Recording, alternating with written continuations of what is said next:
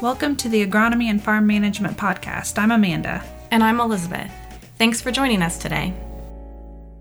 Welcome back to the Agronomy and Farm Management Podcast. One trend we've been seeing is with the low commodity prices the last year or so, we've seen an increase in the amount of on farm storage capacity across Ohio. And storing grain over the winter and into spring does take proper management to maintain quality and keep it in condition. Unfortunately, for some of us, 2019 is the gift that keeps on giving, and the storage situation is further complicated with high moisture, damaged, or even low test weight grain going into bins. Um, to help you better manage your grain and have a strategy going into this winter, we're lucky to have Dr. Hellevang joining us to share some valuable insight on managing stored grain. Welcome. Uh, welcome uh, from North Dakota. Uh, just to give you a little background on uh, my experience in the grain drying and storage area, uh, I've got uh, not only my academic uh, degrees in agricultural and biosystems engineering, but have been working as an extension engineer, uh, providing education and technical assistance related to grain drying and storage uh, since 1980 uh, and my geographic area that I work in continues to expand. So pretty much today it's across the the northern grain producing region of our country. So get the opportunity to to interact with farmers and, and grain storage managers across the region. That's excellent. We actually were lucky enough to have you join us for a webinar a few weeks ago. And so that information was so valuable. I felt that I thought it was important that we also share it through this medium. So after the podcast, if you are curious to learn more, we will include a link to that webinar below. Um, but to start us off, would you give us some idea of what the best practices would be for storing grain? Well, the storage uh, recommendations really haven't changed much. Uh, over the the at least recent uh, past. Uh, grain stores best if it's dry and cool, and uh, so that's the goal. Uh, many years uh, we end up storing grain at a higher moisture content, at least for the winter months, and that works very well as long as we can keep that stored grain cold. Uh, it's best to remove the, the peak out of the grain bin and those central core fines that tend to accumulate in the center of the bin. Uh, most farmers that I visit with usually will fill the bin to the to the peak and then come back later and, and core that bin by removing a couple three loads and that really does make a difference in, in the storage of that grain. So is there a recommended amount of grain that needs to be removed? to get a proper core? Typically, you know, it's going to vary depending on the bin size. Uh, the goal is to get uh, nearly a, a, flat top surface or uh, as we're unloading from most grain bins today, we're taking out of a center unloading uh, sump in the in the bottom of the bin, and we'll end up with a slightly inverted cone uh, whatever the required number of, of loads or quantity is to to level that bin and, and maybe uh, get a little bit of an inverted cone in the center of the bin. So one thing is, you know, not a lot of grain has been moving. If they don't have enough loads to deliver to get that correct core, is there anything else they can do? Well, uh, certainly we'll want to run the aeration fan, and that will cool the grain mass. The re- primary reason for removing the, the fines out of the center of the bin and that peak is that air takes the path of least resistance. And so, if we're not able to core the bin, uh, we'll tend to have the air go around that central core of fines, which frequently is at a higher moisture content than the rest of the grain. And then also uh, it'll bypass that uh, middle portion of the bin because that's where we have the greatest depth. Uh, so if we can't core the bin, I guess just monitor that center part uh, much more than you would the rest of the bin and ideally try to core the bin as soon as we can. So getting the moisture and temperature down are really critical. What are your recommendations for using a fan to dry and cool stored grain? Well, first thing I'll comment on is that there is very little drying that will occur at temperatures below about 40 degrees. It's not uh, it's uh, a linear relationship, but the colder the air is, the the less moisture that will be picked up. And so we really think need to think in the wintertime of uh, keeping the grain cool rather than trying to air dry that bin of grain, whether it's corn, soybeans, or whatever type of grain. So operate the aeration fan, cool the grain down to somewhere in the neighborhoods of 30 degrees. And one of the questions that I frequently get is how long does that take? And it, it varies depending on the quantity of airflow, but certainly we don't need to leave the fan run for uh, weeks. Uh, typically, we're looking at maybe three, four days of, of fan time to cool a bin of grain.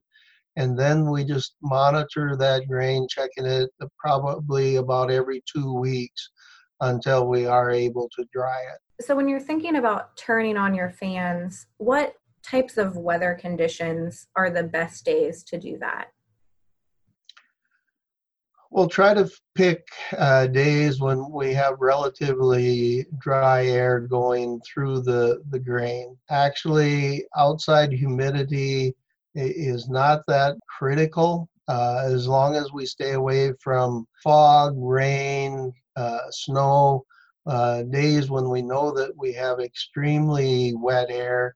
Certainly don't run the fan during those time frames but uh, whether the relative humidity is 50% or 90% really uh, isn't that important if we're running the fan just to cool that stored grain. Yeah, that's interesting. And is that mainly because, as you mentioned, getting it cooler is more important than actually drying the grain? So we're really not necessarily removing moisture as much as getting that temperature down quickly. That's right. Uh, once we're looking at, at winter conditions, uh, we could run the fan for a long, long time, and I mean weeks, and accomplish virtually no drying. And so the goal really needs to be, or focus needs to be, on running the fan to change the grain temperature.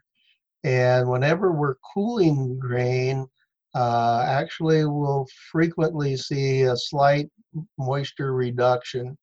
Uh, and so the focus should be getting the grain temperature down to roughly that 30 degrees, doing it when we have, you know, relatively nice uh, outdoor weather conditions, uh, but we typically don't need to be real concerned about what the humidity level is. So we've got a lot more soybeans in storage than we we typically would store in the past.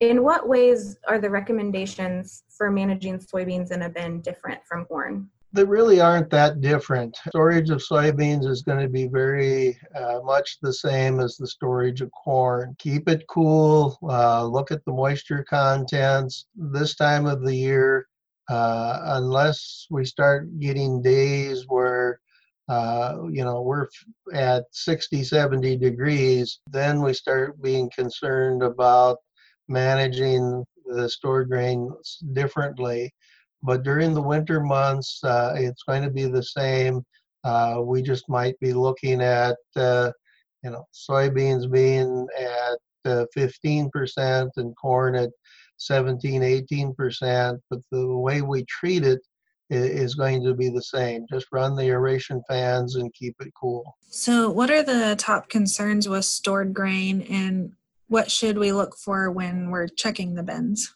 Well, primarily, uh, we'll be looking for any kind of, of deterioration. So, The typical ones are mold growth. You might see, uh, if the temperatures are warm, insect infestations. But if again, if we're keeping the grain cool, temperatures down near 30 degrees, the insects will be dormant or sleeping at that point. And uh, if we're looking at warmer temperatures, then we start talking about grain respiration. But again, at those cold temperatures, that uh, grain is essentially in a in a refrigerator, uh, and so uh, it's basically just monitoring temperature, kind of watching to see is there any changes that are taking place.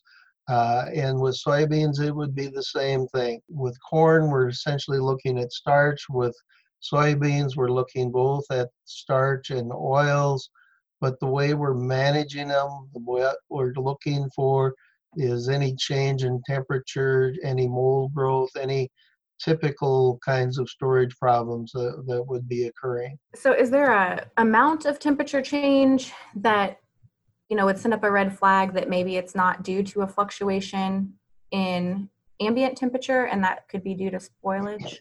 Well, really, um, once we've cooled the grain down to 30 degrees, even with warmer outdoor temperatures, it's only going to be the grain that is is next to the bin wall that, that's going to be affected. And so monitoring the grain temperature, it should be staying very close to that 30 degrees.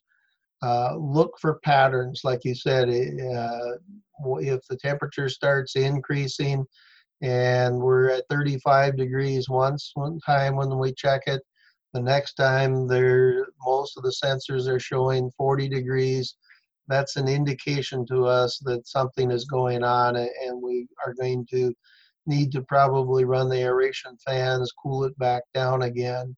So there's not a specific temperature that we would be looking at, but but a continuing trend of warming, and that's generally not going to occur with uh, a few days of, of warm temperatures uh, because that's uh, impacting such a small quantity of grain. So, if we do start noticing some signs of spoilage, like that temperature increase, um, what what should we do? Is there any way that we can stop it from continuing to go go downhill? Back to my favorite topic, and that's running the aeration fan. Yes, uh, if we're noticing the te- temperature trending up during the winter months, uh, the way that we manage that is, is by running the aeration fan, bringing in the cold outside air, and utilizing that to, to cool the grain mass down. Uh, if we're seeing that upward trending, that's a kind of a signal to us that there might be something taking place that we'll need to worry about uh, later but at this point, we're just monitoring and running the aeration fan to cool it. So if we're not selling our grain until, say, next summer or closer into the following year's harvest, what are some management strategies for holding that grain through summer? Well, we'll talk uh, first about moisture and then we'll start talking about temperature. The moisture content that we can store over winter is can be higher because we're able to keep the, the grain temperature cold. Once we can't keep the, the grain temperature cold, then the only way to prevent uh, spoilage from occurring or grain deterioration is to dry the grain. The first thing would be to measure the grain moisture content, know what that moisture content is, and then decide how to dry the grain to get it to an acceptable summer storage moisture content.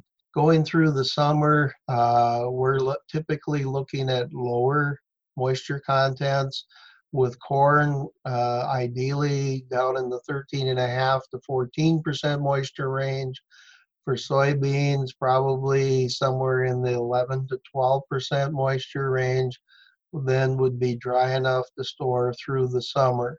So we'll need to to really look at getting the grain dry before summer to those lower moisture contents. Temperature comes into play uh, during the spring Uh, as we go from winter to spring, we start seeing more and more days that are warm. And if we have high moisture grain in the bin, uh, we need to look at what is called the allowable storage time and and determine how quickly we need to get that grain dry. Uh, there's some regions in the country where we're looking at soybeans that might be uh, above 16% moisture being in the bin due to the challenging harvest. Those beans probably will need to go through a high temperature dryer. If we're at 15% moisture or lower, uh, we can probably do some natural air drying uh, but we'll need to make sure that we've got adequate airflow in order to dry the soybeans before we have deterioration. With corn, we typically have a little more experience at doing spring management, keeping it cool until we can do the drying. Once temperatures are getting in the 45 to 50 degree average temperature, then we can, can air dry corn as long as we have that one CFM per bushel airflow rate and as long as we're looking at moisture contents under about 20% moisture. Uh, the warmer it is outside, uh, the more airflow that we need to run through the grain to, to get it dry. So as we go into the spring, uh, we really need to start doing a lot more planning as to how are we going to dry it, when do we need to dry it, keep it cool as long as we can, but we'll need to know a lot more about that stored grain uh, and getting it into condition for summer storage. That's a great point that you bring up. That the, the longer you plan on keeping this grain, the the better of a plan you're going to need to have in place to be successful at keeping it in condition. Um, this isn't one of those things you just cross your fingers and hope it works out. If you are truly wanting to hold your grain and, and keep it in condition, having that plan and being intentional about how you go about it is going to to help a lot. Very, very true. We get by with a lot of things storing our grain over winter, uh, but as we start getting into the warmer spring months, uh, then we need to make sure that we have the drying and storage expertise to maintain that quality. Uh, make sure that we, if we don't have the expertise, that we're finding that expertise so that we can keep the quality of that stored grain. So, if you're creating that plan, you know you're going to be storing the grain for a while and you need to drop the moisture down. Do you when do you recommend that drying taking place? Is it in the spring or as going into the bin during harvest or sometime in winter? It, there, I'm chuckling as I start trying to answer that question because each situation is going to be different. If we're harvesting corn, uh, we can harvest corn at moisture contents of of 18, 19, 20% moisture, store it over winter. And if we're set up for natural air drying, we'll start that natural air drying in the spring, probably when temperatures are averaging above 40 degrees. And as long as we have that one CFM per bushel airflow rate, everything will, will dry down to the appropriate storage moisture content and we'll, we'll have success. If we don't have adequate airflow, uh, then the, we will only get part of the bin dry before it starts spoiling.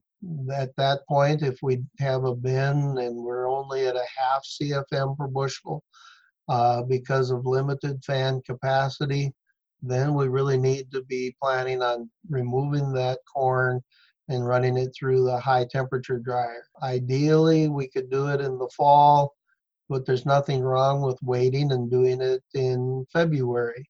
Uh, in both cases, we're going to be successful at harvesting, storing our grain, and maintaining the quality. So, one other factor that's really complicating grain storage this winter and spring are the the seasonal conditions we had in 2019 Um, for folks that have low quality grain that was already low quality going into the bin, is there anything additional that you can recommend to help them? Well, the big thing to remember uh, with lower quality grain, whether it's light test weight or a number of factors, that corn is going to have a much shorter storage life. If we typically store our corn until July, uh, if we have corn that, that has a lower quality, uh, let's say light test weight corn, it might be at 52 pound test weight.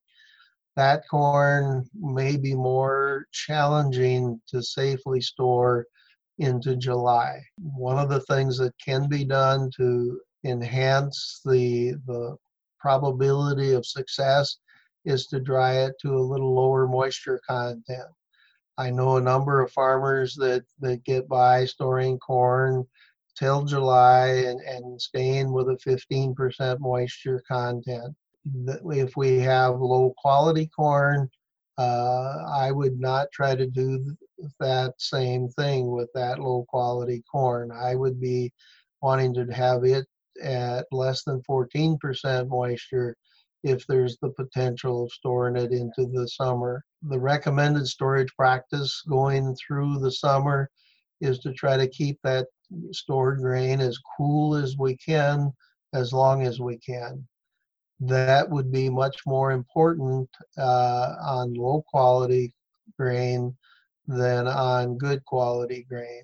So this year with low quality grain, uh, making sure that it's dried to a little lower moisture content, making sure that we're keeping that stored grain uh, as close as we can to that 35 to 40 degree temperature as long as we can become much more important. That's great advice. And and then too to to try to prioritize when you are ready to deliver grain, knowing what grain should go first and the grain that you're planning on holding, giving yourself the best chance to to have grain that has the ability to keep in condition. You mentioned monitoring the temperature. So, are there some um, useful technologies to assist with that as well as overall managing your stored grain? Yes, I'm a strong uh, supporter of using uh, what is frequently called temperature cables in in the stored grain so that we can monitor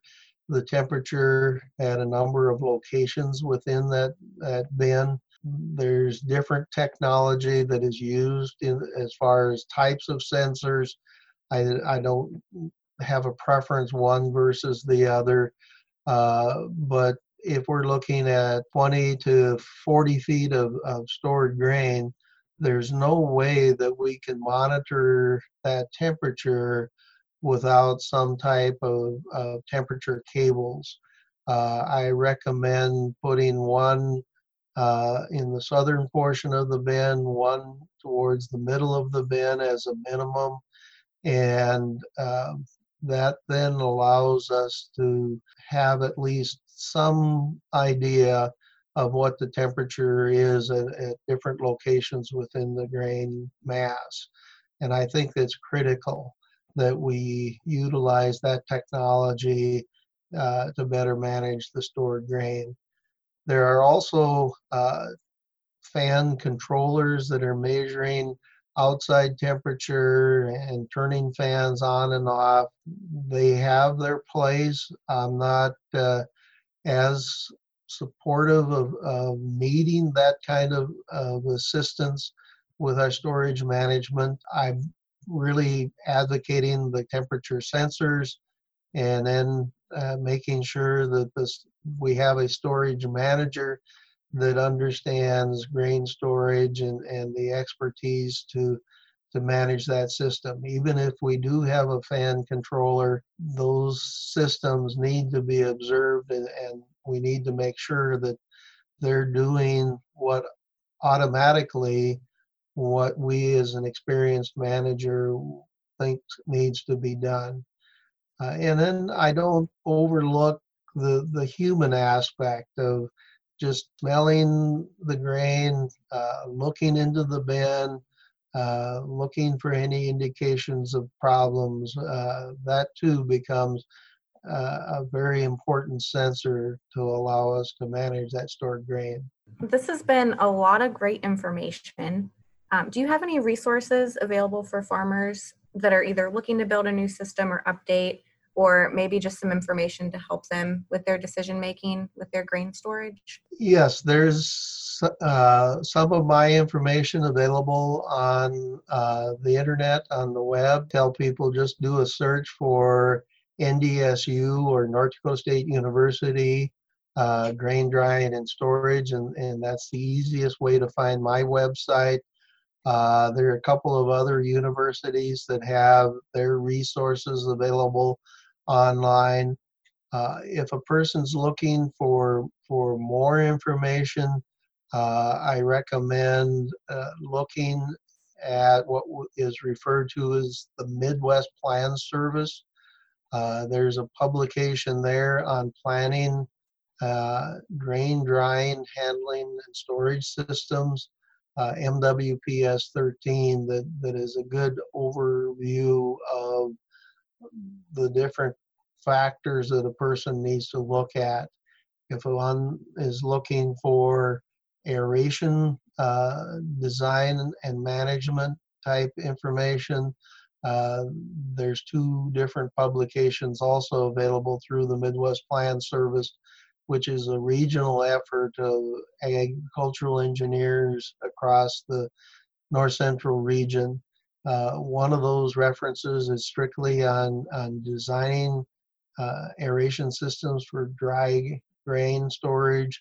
And another one is what we call an AED or Ag Engineering Digest, on grain storage management. So there are a number of resources available, uh, starting, of course, with my website. I just want to add one more reminder about the webinar. Um, it is available at go.osu.edu slash stored grain, and we'll include that link in the description. Um, it goes into a lot more depth with slides included with a lot of the information that we touched on in this podcast. And so, with that, we'd like to thank you for joining us today. Um, we really appreciate you sharing your expertise with us. You're very welcome. Thanks for listening to the Agronomy and Farm Management Podcast. Join us again in two weeks for our next episode.